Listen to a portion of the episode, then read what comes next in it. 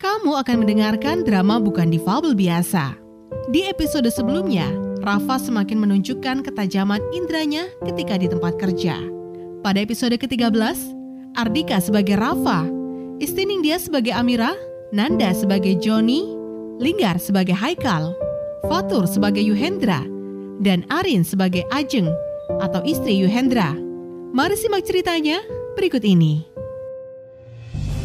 Rafa merasakan ada sesuatu yang tidak beres. Dia merasa perjalanannya lebih lama dari biasanya. Kita lewat mana ya, Pak? Lewat jalur yang lebih cepat, Pak. Saya merasa perjalanan kita berputar dari arah yang semestinya. Malah terasa lebih lama. Ah, enggak kok, Pak. Ini karena hujan deras. Saya pelan bawa mobilnya. Jadi mungkin terasa agak lama. Perasaanku gak enak. Kenapa berhenti? Mana dompet kamu? Sini. Eh, apa-apaan ini? Udah, gak usah banyak ngomong. Cepat, serahin juga HP lu tuh. Ah, ah. Gimana ini? Kurang ajar. Mau lari ke mana lo? Rafa memasang pendengarannya baik-baik sambil terus berjalan dengan cepat. Lelaki itu terus mengejarnya dan menarik Rafa dari belakang, melayangkan pukulan ke wajah. Rafa terjatuh, namun masih menggenggam tongkatnya. Lelaki itu akan menyerangnya lagi. Tapi kepalan tangannya langsung ditangkap dengan tangan kiri Rafa, lalu menyabet kaki supir itu dengan tongkatnya.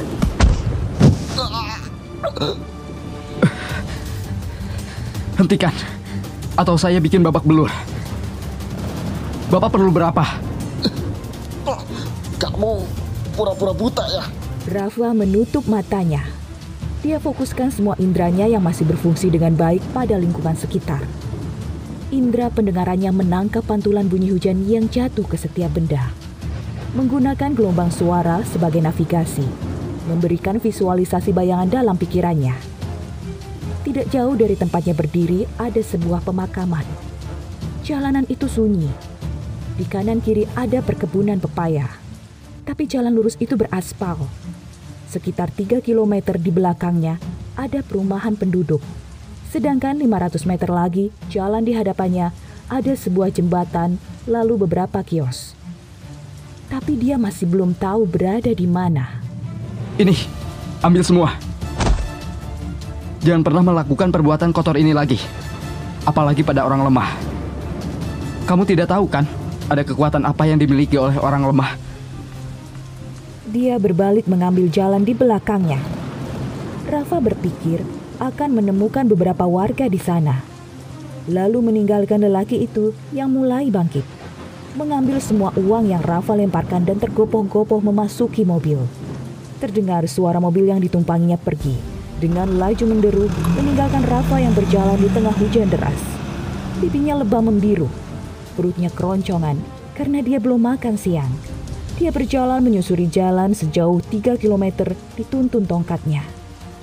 Seorang pria tua yang sedang menikmati suasana hujan sedang duduk-duduk di teras rumah bersama istrinya melihat Rafa.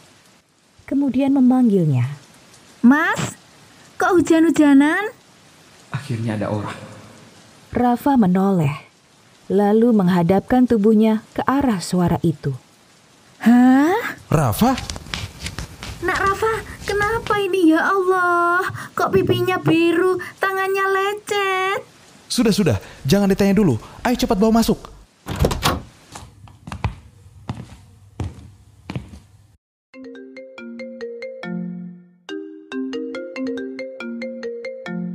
Halo, Assalamualaikum. Ada apa, Haikal?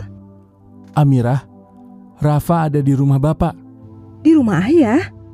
Kamu ke sana aja sekarang. Ada apa? Kita laporkan saja supir itu. Tidak perlu, Pak. Yang penting, saya sudah baik-baik saja. Kamu sampai babak belur dan lecet-lecet loh. Saya rasa supir itu hanya butuh uang. Mungkin dia sedang ada keperluan mendesak sampai harus berbuat seperti itu.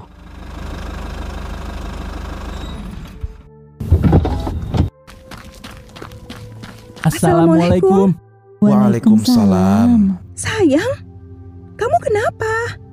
Kok lebam dan lecet-lecet begini? Kenapa nggak ngabarin aku? Ada apa? Aku nggak apa-apa. Kamu jangan khawatir. Maaf, belum sempat memberi kabar. Aku barusan habis dua piring makan sayuran lodehnya Bu Ajeng loh. Kamu ini masih aja seolah nggak terjadi apa-apa. Jangan khawatir gimana sih? Jelas aku khawatir. Lihat muka kamu lebam. Kok bilang nggak apa-apa sih?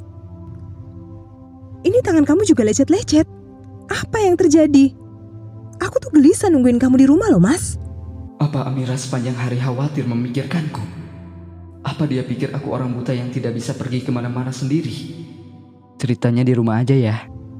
Handphone kamu mana? Kalau tadi Haikal nggak nyuruh aku ke sini, aku nggak bakal tahu kamu di sini. Handphonenya basah, jadi aku bongkar. Tadi ayah yang telepon Haikal karena ayah nggak tahu nomor Amira. Ini handphonenya. Ayah bantu keringkan, tapi sepertinya masih lembab. Kalau kamu butuh bantuan, jangan sungkan hubungi aku ya bro. Siap, saya pamit dulu ya pak. Bu, oh iya, bajunya saya pinjam dulu. Gak usah dibalikin juga gak apa-apa. Cocok di badan kamu. Makasih ya, Bu. Amira pamit. Assalamualaikum. Waalaikumsalam. Belum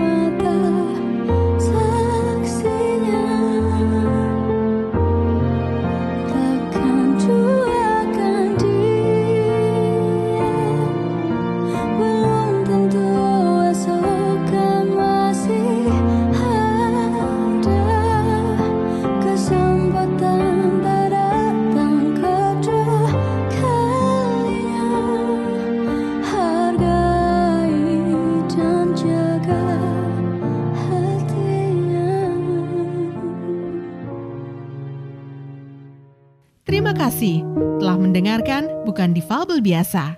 Nantikan episode selanjutnya. Drama ini dipersembahkan oleh Ruang Suara Kreatif Production.